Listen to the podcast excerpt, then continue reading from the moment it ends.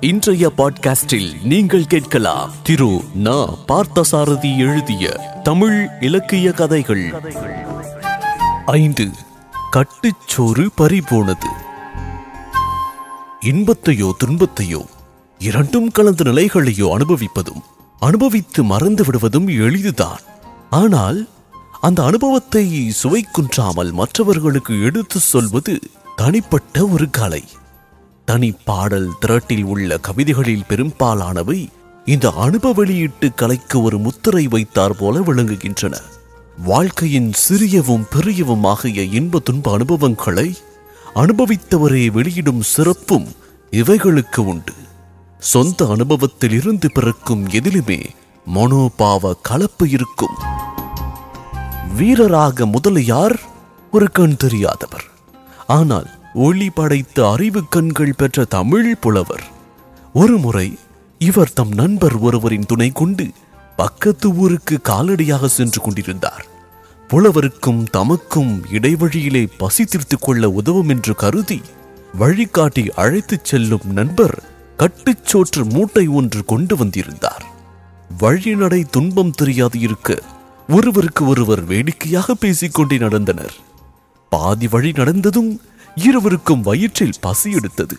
பொழுதும் நடுப்பகலாக இருந்தது. வைகரையில் பயணத்தை ஆரம்பித்த அவர்கள் புறப்படுவதற்கு முன் அவசர அவசரமாக இரண்டு வாய் சோற்றை அள்ளி போட்டுக்கொண்டு புறப்பட்டிருந்தார்கள்.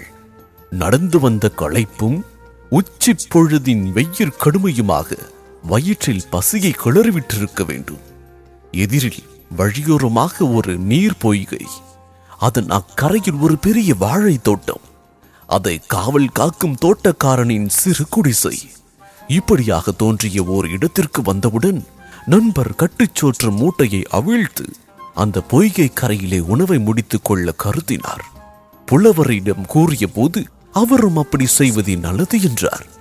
இருவரும் கை கால்களை கழுவி தூய்மை செய்து கொண்டு பொய்கை கரையில் உட்கார்ந்தனர்.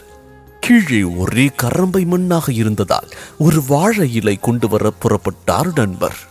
புறப்படும் போது புலவர் கண் தெரியாதவர் ஆகையால் பக்கத்தில் பொய்கை என்பதை கூறி எச்சரித்து சோற்று மூட்டையை அவர் பக்கத்தில் நகர்த்தி வைத்துவிட்டு போனார். தோட்டக்காரனின் குடிசையை நெருங்கியதும் அதுவரை முதன் முதலில் வரவேற்றது காவலுக்காக அவன் வளர்த்து வந்த சொறி நாய்தான் பார்க்க நோஞ்சலாய் சொறி பிடித்து தோன்றிய அந்த நாய் அவரை கண்டதும் உயிரை பிடித்துக் கொண்டு கத்துவது போல் குறைத்துக்கொண்டே பொய்கை பக்கமாக ஓடிவிட்டது. அவர் தோட்டக்காரனை சந்தித்து ஒரு இலை வேண்டும் என்று கேட்டார். அவன் நன்றாக வளர்ந்த பெரிய இலை ஒன்றை கிள்ளி கொடுத்தான். நண்பர் பெற்றுக்கொண்டு திரும்பினார். வாழை தோட்டத்திலிருந்து பொய்கை கரைக்கு வரும் வழியில் பாதி தூரம் நடந்திருப்பார். எதிரே அந்த சொரிநாய் இறைக்க இறைக்க ஓடி வந்து கொண்டிருந்தது. அது மட்டும் வந்திருந்தால் அவர் கவலைப்பட்டிருக்க வேண்டிய அவசியம் இல்லை அதன் வாயில் கவ்விக்கொண்டு வந்து கட்டுச்சோற்று மூட்டையை கண்டதும் தான் அவருக்கு அடிவயிற்றில் பகீர் என்றது. இலையும் கையுமாக நாயை விரட்டினார். அந்த அப்பாவி நோஞ்சல் நாய் பொய்கைக்கும் தோட்டத்திற்கும் நடுவில் இருந்த சேரும் சகதியுமான வாய்க்காலை தாண்டும் போது மூட்டையை அதற்குள் தவற விட்டுவிட்டு ஓடி போயிற்று மூட்டை அவிழ்ந்து சோறு சேற்றோடு கலந்து விட்டது தலைவிதியே என்று வாழை இலையை தூர எறிந்துவிட்டு வீரராகவ முதலியாரிடம் திரும்பி வந்தார் நண்பர். இலை கிடைத்ததா இல்லையா? இங்கே சிறிது நேரத்திற்கு முன் ஏதோ ஒரு நாய் வந்து குறைத்துக் கொண்டே இருந்தது. புலவர் ஒன்றும் தெரியாதவர் போல் பேசினார். கண் தெரியாதவராகி அவருக்கு தெரிந்திருக்கவில்லை என்றால் அது நியாயம்தானே? நண்பர் எல்லாவற்றையும் சொன்னார். வேறு வழியின்றி பசியோடு பயணத்தை தொடர்ந்தனர். வயிற்றிலே தானே பசி? கற்பனைக்கும் உள்ளத்துக்கும் பசி இருக்க வேண்டியதில்லை. இந்த நிகழ்ச்சி புலவரால் பாட்டாகியது. சீராடையற்ற பைரவன் வாகனம் சேர வந்து பாரரும். நான்முகன் வாகனத் தன்னை முன்பற்றி கவ்வி நாராயணன் உயர் வாகனமாயிற்று நம்மை முகம்பாரான் மைவாகனன் வந்தே வயிற்றில் பற்றினனே.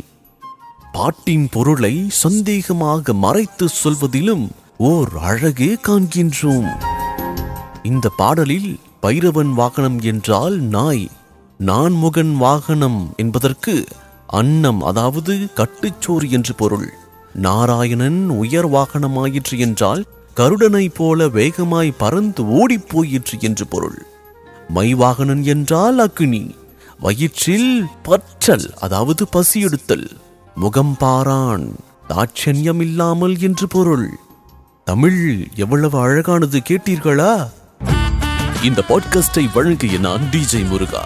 இந்த பாட்காஸ்ட் பற்றிய உங்களுடைய கருத்துக்கள் மற்றும் விமர்சனங்களை எனது இன்ஸ்டாகிராம் பக்கத்தில் பகிர்ந்து கொள்ளுங்கள். முருகன் டாட் டிஜே அல்லது info at rate of DJ Muruga dot com என்ற மின்னஞ்சல் மூலமாகவும் பகிர்ந்து கொள்ளலாம். மேலும் ஆதரவு தெரிவிக்க விரும்பினால் நமது சவுத் ரேடியோ செயலியின் இடது பக்க மேல் மூலையில் உள்ள மென்யூ பட்டனை கிளிக் செய்து ரிவ்யூ அண்ட் ரேட்டில் ஐந்து நட்சத்திர மதிப்பெண்ணை வழங்கிடுங்கள். மீண்டும் அடுத்த பாட்காஸ்டில் சந்திப்போம். நன்றி.